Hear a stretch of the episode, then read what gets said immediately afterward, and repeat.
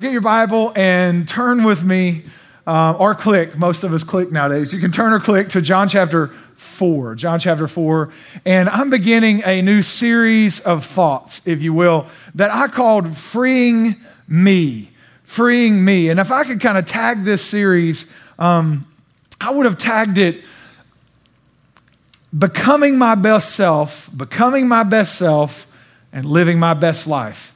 And really, that is, that's my passion.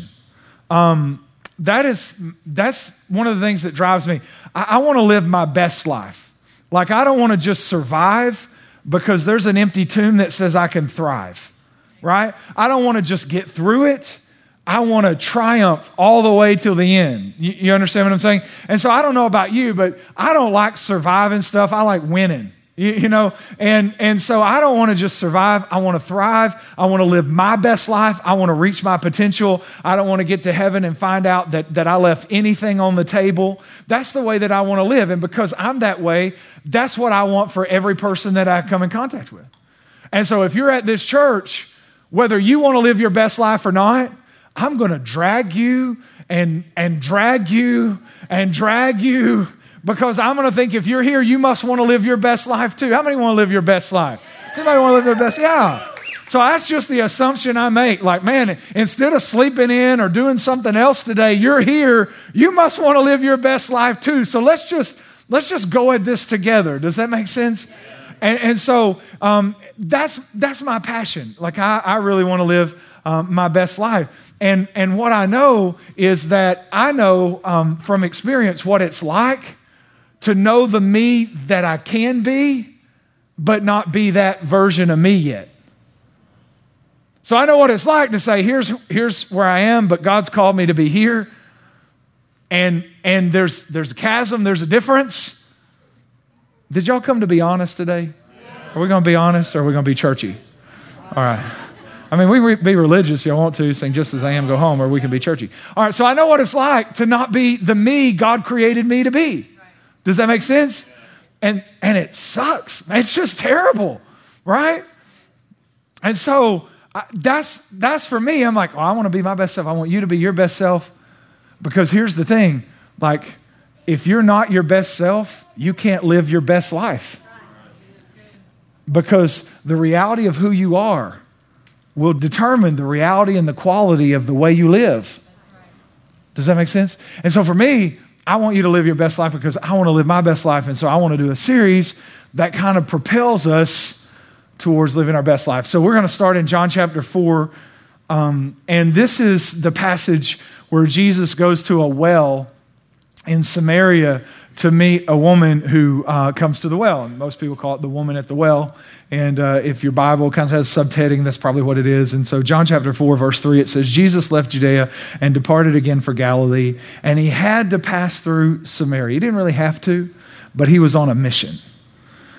Um, he actually went out of his way to, but he was on a mission. So, verse 5 So he came to a town of Samaria called Sychar, near the field that Jacob had given to his son Joseph. And Jacob's well was there. So Jesus, wearied as he was from his journey, was sitting beside the well, and it was about the sixth hour. So that's about noontime. Verse 7 A woman from Samaria came to draw water, and Jesus said, Give me a drink. For his disciples had gone into uh, Chick fil A to get some Jesus chicken. There's. the Samaritan woman said to him, How is it that you, a Jew, ask for a drink from me, a woman of Samaria? For Jews have no dealings with Samaritans. So there's a racial issue there. And Jesus answered and said, If you knew the gift of God and who it was that's saying to you, Give me a drink, you would have asked him, and he would have given you living water. And the woman said to him, Sir, you have nothing to draw water with, and the well is deep. Where do you get this living water? That's you get a convenience store, you smart water, what is that? Verse 12, Are you greater than our father Jacob, who gave us the well and drank from itself, and also his sons and daughters and livestock?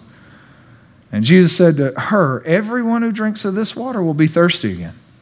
But whoever drinks of the water that I will give them will never be thirsty again. The water that I will give them will become in him a spring of water welling up into eternal life. And the woman said to him, Sir, give me this water so I don't have to be thirsty and come back to this well anymore. And Jesus said to her, Go call your husband and come here. And the woman said, I, I don't have a husband. And Jesus said, You're right, you don't have a husband.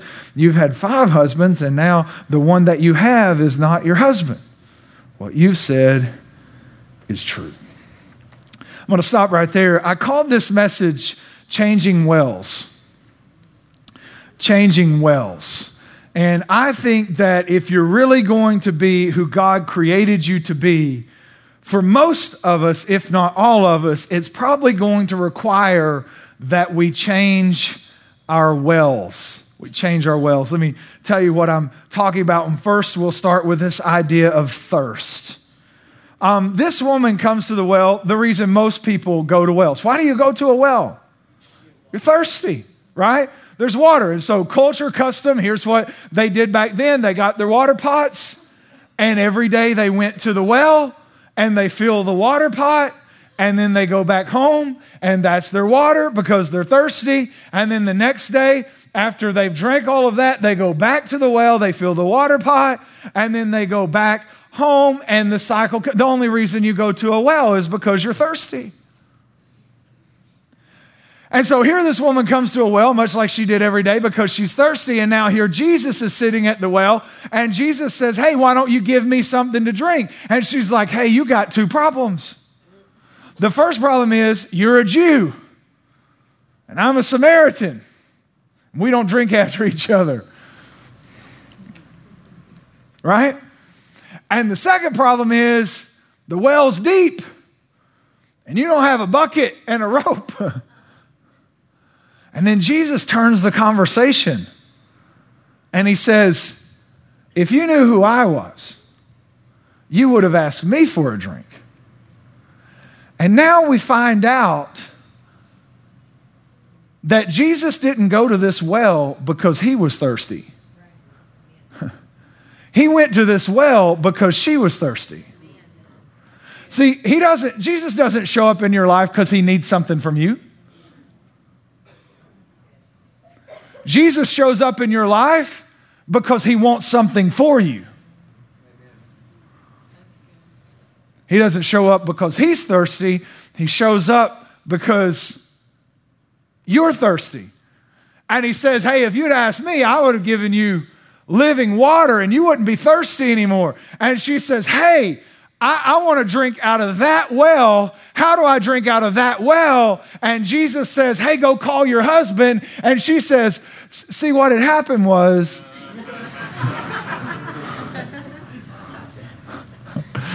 like, uh, uh, it's like, I, am not married. And he's like, You're right, you're not married. You've had five husbands and now you got a thingamajig. You rightly said. What's Jesus doing? What's he doing? Why is he asking that question? Because she's thirsty.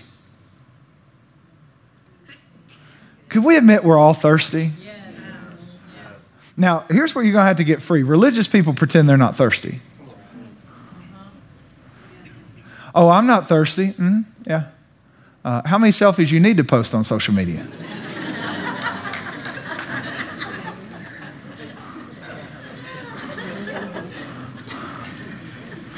I'm not thirsty. Why you getting mad? Because they didn't like your post. You know, if you live by their validation, you're going to die by their criticism. I'm not thirsty. Why you keep texting her? I'm not thirsty. Why you still got his number in your phone? I'm not thirsty. How many pints of bluebell you going to eat?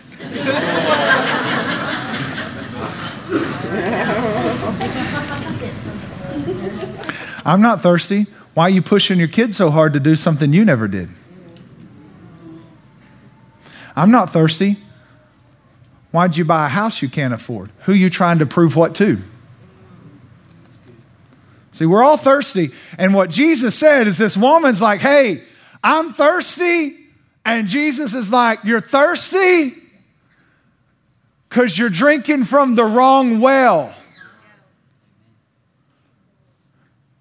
And so Jesus is just saying, go call your husband. Why? He's just pointing out what her well is.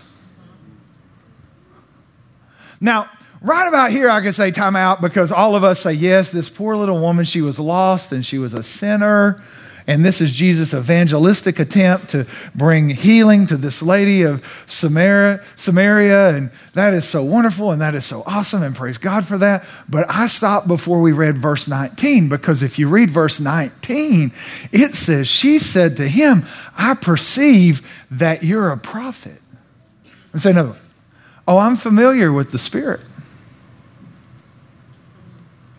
I'm familiar with prophecy. I'm, I'm familiar with prophets. Then she goes on to say, You know, my folks, they worship at that church.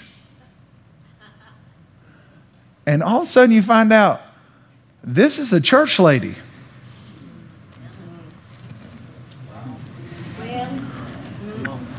Oh, wait, church people can't be bound? you ever met them?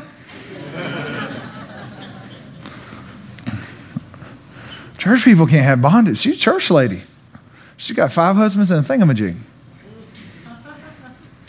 She said, Oh, I attend that church. And you attend that church. Um, did you know it's possible to be a believer and be in bondage? Now, see, religious, religious people, they have a problem with this because religious people can't have anything wrong with them.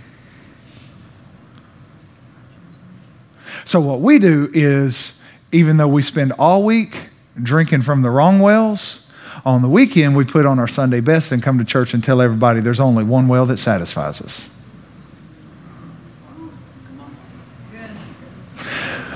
If you don't understand grace, you can't get free. Because if you don't understand that you can be a believer and still be struggling with things, and that doesn't mean that you don't love God. It doesn't mean that you're not called. It just means you're thirsty for some wells that don't work. That's why religious people are the hardest people to get free because they can't admit they're in bondage. And if you can't admit you're in bondage, you can't be free. And if you think your behavior is what saves you and you can't admit that you got some behavior you don't really like, there's no chance of ever getting free. You just keep hiding the bad behavior. You put on the suit. You come to the church, the songs play, you lift your hands. You don't tell anybody you cussed your wife out on the way. Did y'all want to be real or just yes. kind of play church? Would y'all tell me what you want to do? John chapter 8, Jesus tells us something else. John chapter 8, um, Jesus is talking to some more church folks. And he says, verse 31, Jesus said to the Jews, now watch this to the Jews who had believed. What verb tense is that? Past tense. So these are not Jews he's hoping will believe him. These are Jews who had already come to faith. They had believed Jesus was Jesus, right? He's the Christ. To the Jews that had believed him, it's church people, right? Everybody with me so far? And he said, if you hold, now watch, there's a process that, that religious folks mess up. To those who were believers, he said, If you'll hold to my teaching, then you'll be my disciples. So now there's a process there's a believer and then a disciple. There are people that, that hang out around the cross and people that take one up. people that hang out at church, people who become the church. There's a process. They're all believers, just some people take their next step. Those who believed in, he said, Hold to my teachings, you'll be my disciples. So now they're disciples. But he doesn't stop there, the process continues. Then you'll know the truth. Doesn't stop there. Then the truth will make you free. So he's talking to believers who are disciples and telling them they can be free.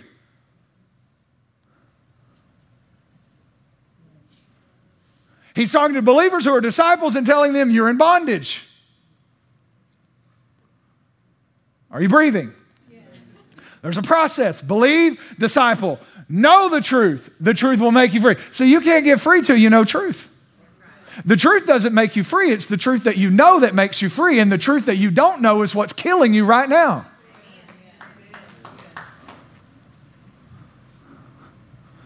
Here's the interesting thing in, the, in, in the body of Christ, you're responsible for what you don't know. Because it's the truth you don't know that's not changing you.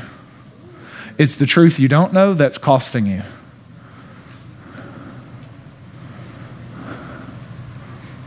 Okay, I'll just keep going. That's it.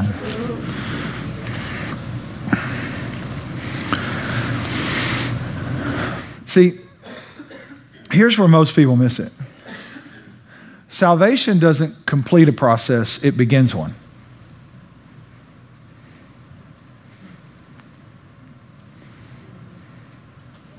And, and for some of you, you're like, no, wait a second. Yes, no. Okay, let me help you. You're three parts body, soul, spirit. Spirit, soul, body. Salvation completes a process in your spirit, it begins a process in your soul. So you, when you receive Christ, your spirit is born again. It, it becomes alive. It was dead and now it lives. But you have a soul and a body that has the wrong thought patterns, the wrong desires, the wrong appetites, it thirsts for the wrong things. And salvation, while it completes a process spiritually, it begins a process in your soul. And if you don't understand grace, then you can't understand the immediate work of grace in your spirit and the progressive work of grace in your soul. And if you're going to be free, you're going to have to invest in a process and quit praying for a zap. Because, see, I was raised around people that the only thing that they really had to offer was a zap. And anytime you had a struggle, it was like, oh my God, you've got sin. Let's just pray. And while I believe in prayer and sanctification by the Spirit of God, God doesn't always zap you every time there's something wrong. And I would say, based on my experience, the zap is the exception to the rule. Here's why. Do you remember what the Bible says? Trials produce perseverance, produce, perseverance produces character, and character produces hope. And God is more concerned about your character than your comfort. And a zap relieves you of any responsibility to do anything about you. And a zap does not create any character in you, it just makes you a completely immature and helpless person. And as long as you keep blaming God because He hasn't zapped you, you're never going to take responsibility for your own life and let God produce in you character, which the Bible says brings hope.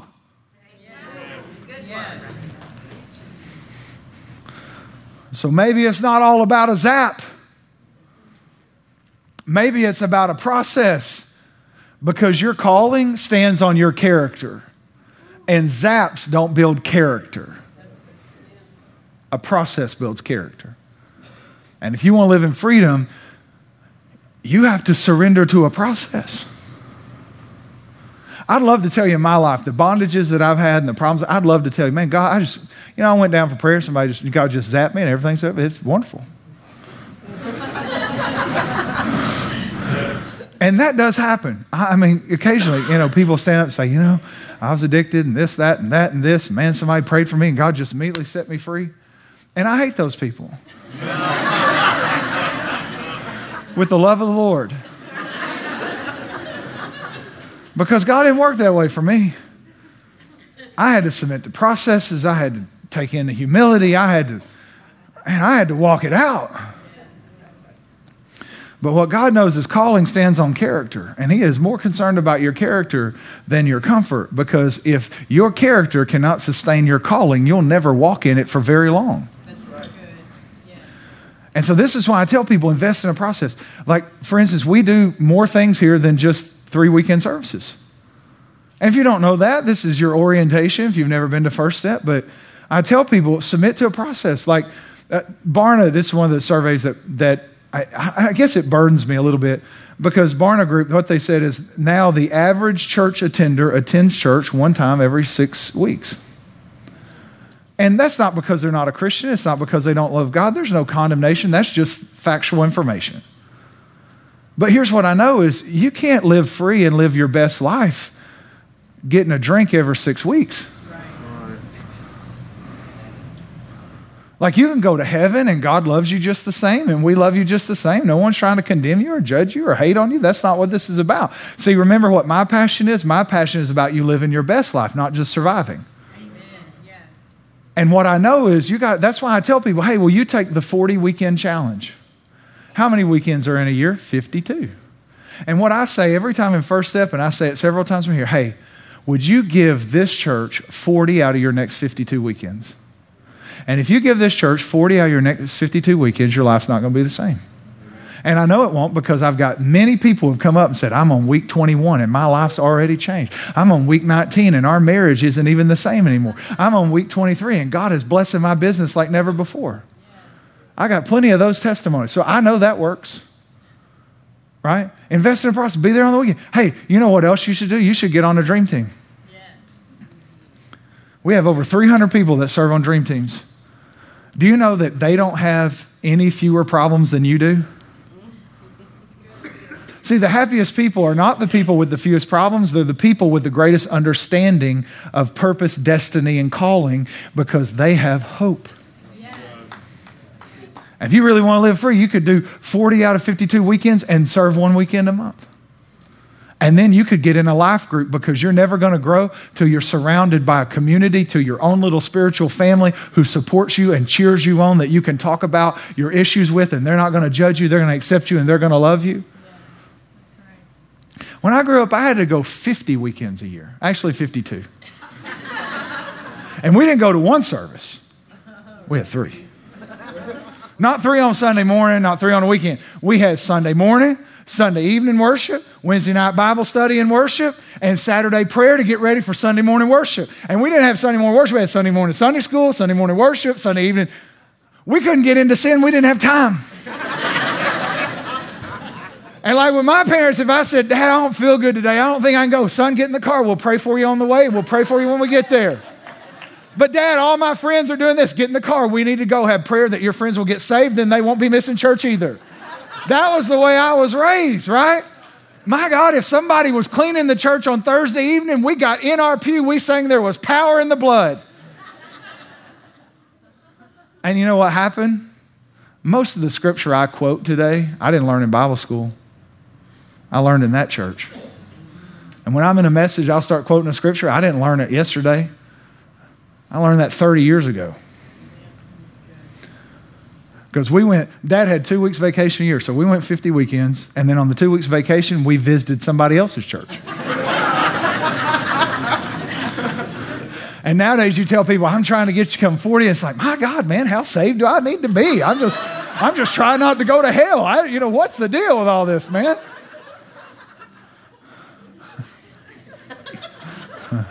This is about living your best life. It's about living your best life. That's my passion. You need to know. If you're here, I'm going to be encouraging you and spurring you on because I think there's more in you than you know. I think you're called to something greater than you understand. And I think God's Spirit has deposited something in you that somebody else needs. And for the rest of my life, I will pump you up, pump you out, kick you in the whatever I got to do because I think you're worth it. That's why. And so, anyways, Jesus said, hey, there's a process. Invest in the process. Now, religious people always have an answer for truth. Because you know how religious, remember, remember God did something amazing in your heart and showed you a scripture and you put it on Facebook and some religious idiot put on that, well, you know, that doesn't mean exact. In the Greek, you see that word, you know, shut up, man, I'm having revival. You know what I'm saying? I mean, why, why have you got to, like, whose team are you on, bro? You know, and so the religious people always have an answer. So they answered him We are Abraham's descendants and have never been slaves to anyone. How can you say that we should be set free? Somebody say, bless their heart. Do you know anything about Jewish history? It wasn't that they weren't slaves to anyone, they had been slaves to everyone. I mean, read through the Bible, they were slaves to the Chaldeans, to the Babylonians, and I mean, there's a list of people that had them in slavery. And at this point, they're under Roman authority and rule. They're slaves of Rome. See, religious people not in reality right? Because remember, they don't understand grace and they can't separate soul and spirit. And if they admit they're in bondage, that would mean they got to deal with condemnation. And they don't understand that there's no condemnation when your spirit's right with God. And the reason God removes the condemnation so you can deal with the soul. Right? That's why religious people can't get free because it's like, well, I'm not free, there's condemnation. Well, condemnation comes from the law, not from grace. And we're under grace, not law. And grace says you're just as accepted when you're bound as when you're free. And it's actually his acceptance that starts the process of healing and restoration. Never been enslaved to anyone. Bless your heart. See, you'll never be free indeed until you indeed can admit that you can be in bondage. You can't be free until you admit that you can be in bondage. Do you, you see how that works? Um, I know a lot of times when we talk about um, freedom ministry, and people say this, and they're well meaning, I mean, they just don't know. And people say, Man, I'm so glad we're teaching on freedom for the addicts. Man, the addicts need to be free. Addicts need to be free. Like, mm-hmm, yeah. I hear what you're saying. The addicts, we do want the addicts free. But do you know what the word addiction, the synonyms for addiction are? Dependency and habit. What habit do you have that takes you away from God? It may not be crack, it may be brownies with Bluebell. Oh, Jesus. I feel the Spirit.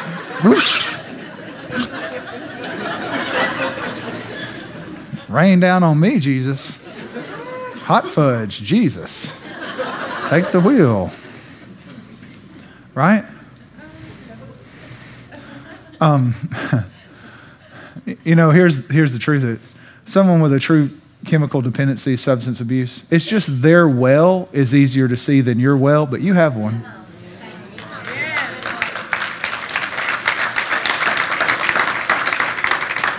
Your well may be acceptance, and that's why you're on your 800th one night stand. It's the same well, it's just harder to see. The word addict in the uh, in a, it comes from a root word, a Latin word. I'm not going to try to say it because I don't speak Latin, I, a little pig Latin, but as far as real Latin, not so much. But the word in Latin actually means proclivity or inclination. Let me say it this way: What are you bent towards? What are you bent towards? Because that's what that's all an addiction is. Something you're bent towards. Uh, do you know why people are addicted? It's not because they want to be. 99.9% of the time, well, almost 100% of the time when they're on it, they hate it. Do you know why they're addicted? Because they're in pain. And when it hurts, they run to that. What do you run to when it hurts? It may not be heroin, it may be the club. It may not be alcohol, it may be brownies. What do you run to? What are you bent towards? That's all it means to be an addict. And so when we're talking about freedom, it's not about addiction, it's about the, the, bend, the bending of our soul because of the fall of man. And that's what it's like. It's what it's like to be thirsty. And, and here's, here's the thing, and then Jesus kind of clears it up. Everyone who sins is a slave to sin. Now, before I ask this question, you need to answer. It, you just need to understand. If you, if you lift your hands, our ushers have tasers, they will use them. But who in here could say, I've never sinned? And you'd raise your hand right now and say, I've never sinned. Good, that's good. It may have been fear, honesty, but either way, we're all guilty. And here's what he's saying if you've got sin, you got, you got slavery. And here's the reason he goes on that is because now a slave has no permanent place in the family. Here's what he's saying if you're a slave, it's costing you. Let me say it another way if you're a slave, you're not experiencing the full benefits of being a son of God. It's not about salvation, it's about all the things God wants to do in your life. And that's why he goes on to say, so whoever the Son sets free, freedom comes by one person, through one person, from one person, who the Son sets free. That person will truly be free. So that's the thirst. Let's talk about the trap because here's the problem. When I thirst for things, I get trapped by my thirst. Here's what Jesus said in, in John 4 13. Jesus said, Everyone who drinks of this water will be thirsty again. He's looking at this woman, he's like, Hey, as long as you, because here's how I think this it started. She she had some issues, right? And we all have issues. All God's children has issues. And if you think I don't have issues, that's your issue. And when you go home, ask your spouse. They've got a list they've been waiting to share with you. And, and so this one, I think she had some issues and she thought, man, if I just get married, I'm going to be happy if I just get married. Just get married. And then she got married. So, oh, oh, so happy. I feel, oh, it's so good. And then that wore off. Well, it must be something wrong with him. I got, got to find somebody else. I get me. Oh, this one's different. This one right here, he is so different from that one. I go, oh, I feel so much better. And then that one didn't work. Oh, this, but this guy right here, I found the problem. This guy right here is the one. And then that didn't work. Maybe it's this one. and that didn't work. And then the fifth one, that didn't work. And then the last time, she didn't even get married because she knew it wasn't going to work. Can I tell you, that's the trap of the thirst, is you keep running back to the same well thinking it's going to satisfy. See, the problem, the problem weren't the men. I'm not saying they were good guys or bad guys. I've never met any of them. But knowing there were six of them, the problem wasn't the men. The problem was the bending of her soul and what she was trying to get out of them that they were not equipped to give her. Right. Let me say another. The problem was the selection process.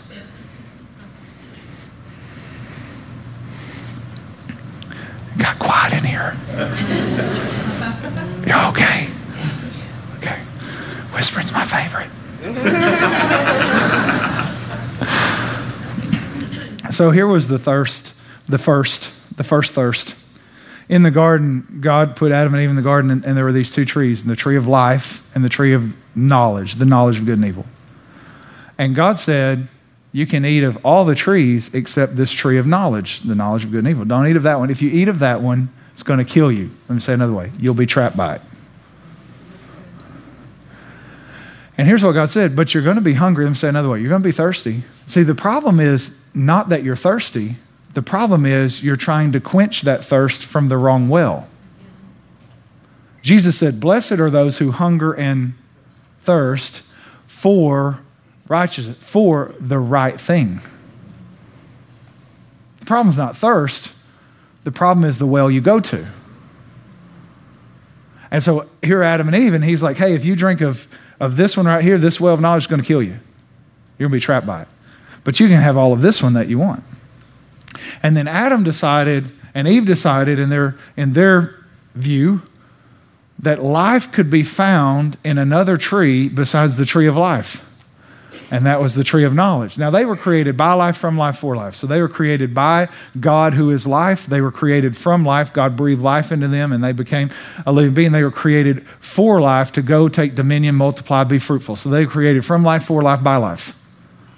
Life was their fuel. Let me say another way God was their fuel, He was their source.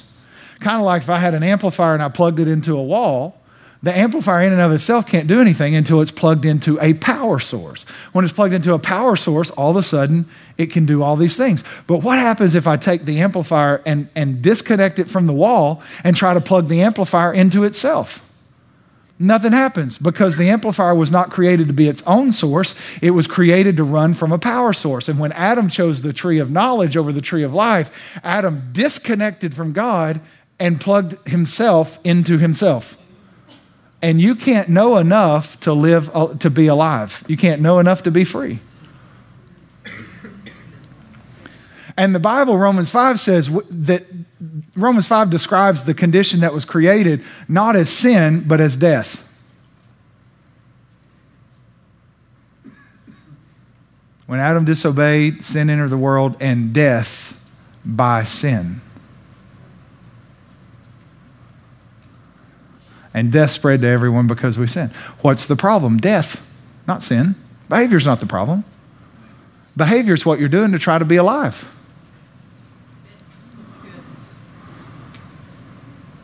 right? The men weren't the problem, it was that she was trying to get life out of them. What are you trying to get life out of? It might be a good question to ask at some point during this sermon like, what well do I keep going to that I think is going to make me alive? And you can't, she was her own source, and you can't be your own source. And so Jesus says, hey, uh, go get your husband. He's not being condemning, he's being loving. Because he knows this until you identify the well that you keep going to, you can't get free of it. You can't change wells till you figure out the one you're running to. And so he says, Go call your husband. What's he saying? He's like, Hey, you need to understand this is because the first step in freedom is identifying your well until I really decide, okay, that's my well. That's the thing I'm trying to get life out of. That's the thing I keep going to. When there's a bad day, I go to that thing. When I'm hurting, I go to that thing. When there's a problem in my marriage, I go to that thing. When there's a problem at work, I go to that thing. That's the well that I keep trying to get life out of. And until you identify the well, you can't, you can't change wells. Until you identify the well, you're just trapped by it. Here's the last thing, though. So there's the thirst and the trap, but then there's satisfaction. And you need to understand that Jesus doesn't come to your life to take away your fun, He comes to your life to offer you fulfillment. And so Jesus comes to her and he confronts her well, not because he's trying to be judgmental or condemning. He confronts her well because he wants her to have something more. And he's letting her know, hey, that doesn't work. And I'm not here to condemn you, I'm just here to point out that that well doesn't satisfy. You can keep going back to it, you can keep clicking on it, you can keep calling and texting that person, you can keep making those brownies.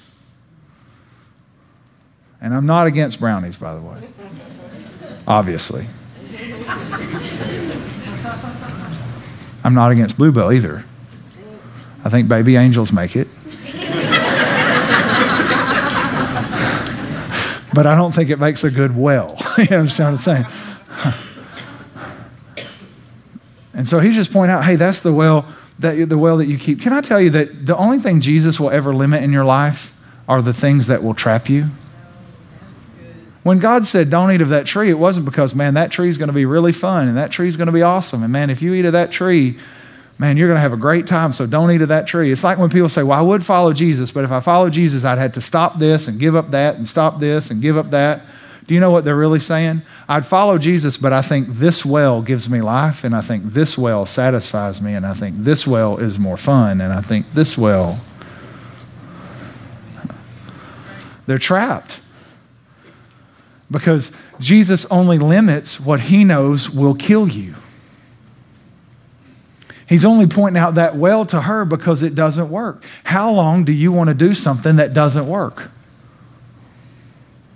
Is this about living your best life? And it is about living your best life. Then you got to abandon wells that don't work.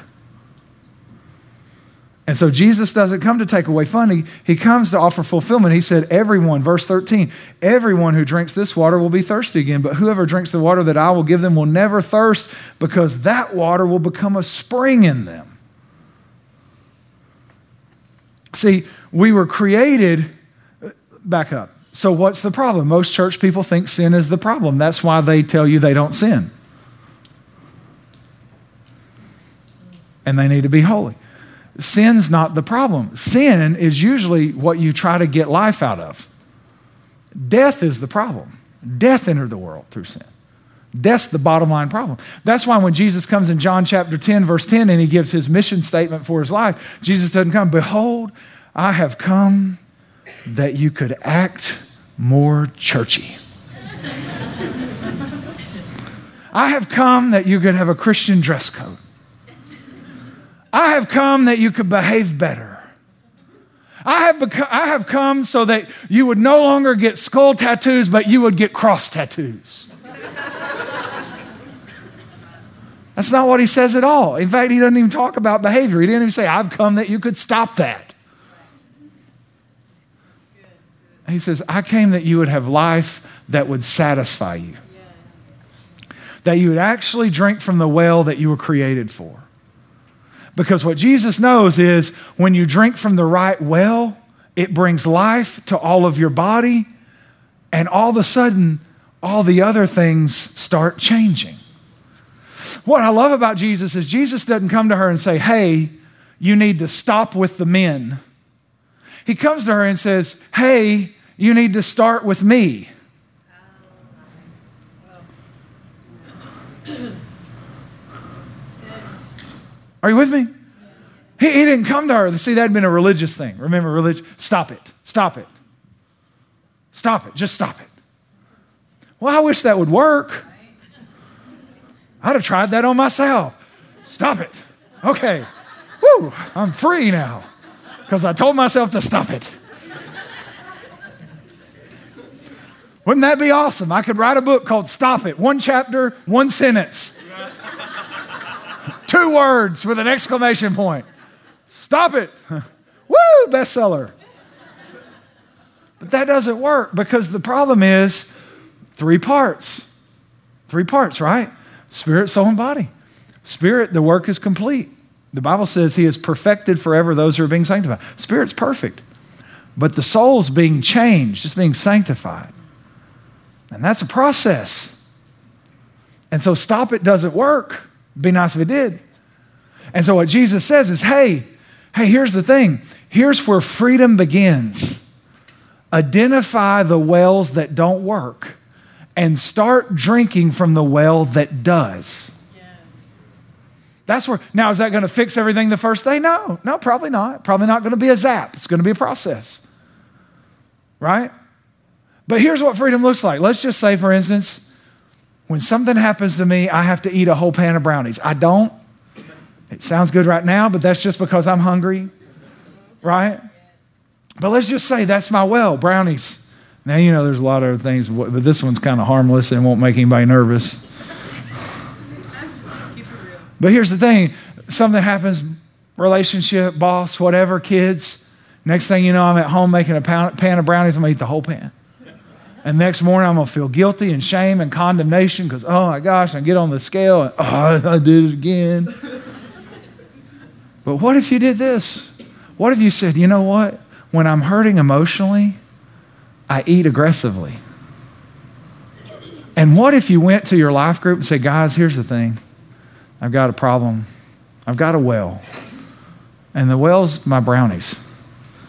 And when I have a bad day, I eat a whole pan of brownies. And guys, I need help. I need prayer. I need to overcome this. And so the next time that I have a bad day, before I go to the grocery store to get brownies, I'm going to call one of you and say, hey, will you pray for me? I need to learn to drink from the right well.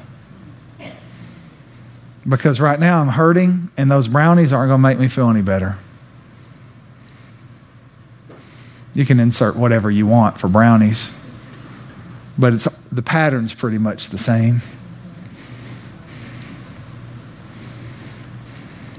And what if you did that? And you say, well, what if I mess up? What if you did? Then you call and say, Man, I just ate a whole pan of brownies. Oh, man, I'm sorry you're hurting. What if we prayed and said, Hey, let's try to drink from the right well? What does God want to put in you right now? It's a process of teaching my soul to find life in the thing it was created for. Yes. Instead of continuing a pattern that's just built around pain, and then it gets insulated by shame and guilt and fear and condemnation. And it's just a death spiral.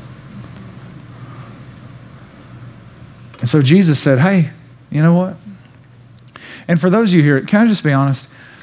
The reason we have life groups is because if you're the only person who knows what your well is, you're trapped. You're trapped. Like, I'm not trapped, then stop it. How long you been trying to stop it? How long you been clicking and saying, I'll never click again?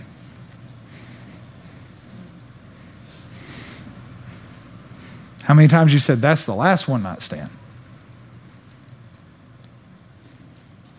We better go back to brownies, huh? How many times you said, that's the last fan of brownies? No, you're trapped. And have you ever tried to arm wrestle yourself? I mean, it's kind of funny to watch. But you know what happens? Well, I win. yeah, and you lose. and can I be honest with you? That when you try to use your willpower to get yourself free, you're strengthening the muscle that keeps you bound. Because freedom doesn't come by an act of your will, except that when your will surrenders. Freedom doesn't come because you need to be stronger and more tenacious and just try harder. That's what religion says. God's wonderful, you're terrible, try harder. And trying harder doesn't work because you are just entrenching yourself in your own tenacity, strength, and ability. When freedom doesn't come through your ability, it comes through your surrender. It comes when you call your life group leader and says, Hey, I got to stop going to this well. It is not working for me. That's what surrender looks like. And surrender looks like when you're hurt and you want to run to that well, you stop and you say, God, right now, you and I both know we need to be honest. I really want to go to that well. Like that well sounds really good. That well will make me forget my pain for at least a few hours. That is the well I want to go to. But you and I both know on the other side of going to that well, it's just going to be a greater version of hell. And I don't want to go to that well. God, what do I need from you in this moment? That's where freedom begins. And that's what Jesus says to this woman. He says, Look, you spent all of your life going to that well.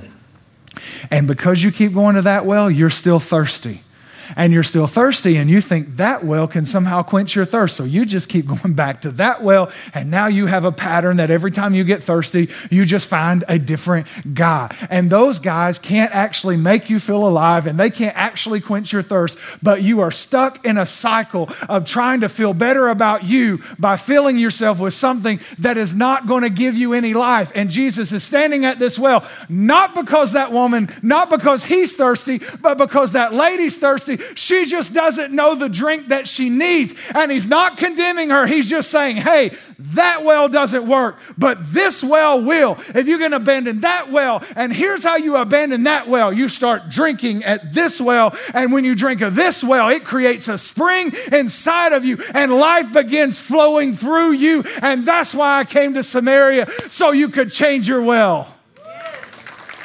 That's good. Come on, make some noise. That's good. Change your wells. Awesome. Oh, you stand up. I'm done. I got excited.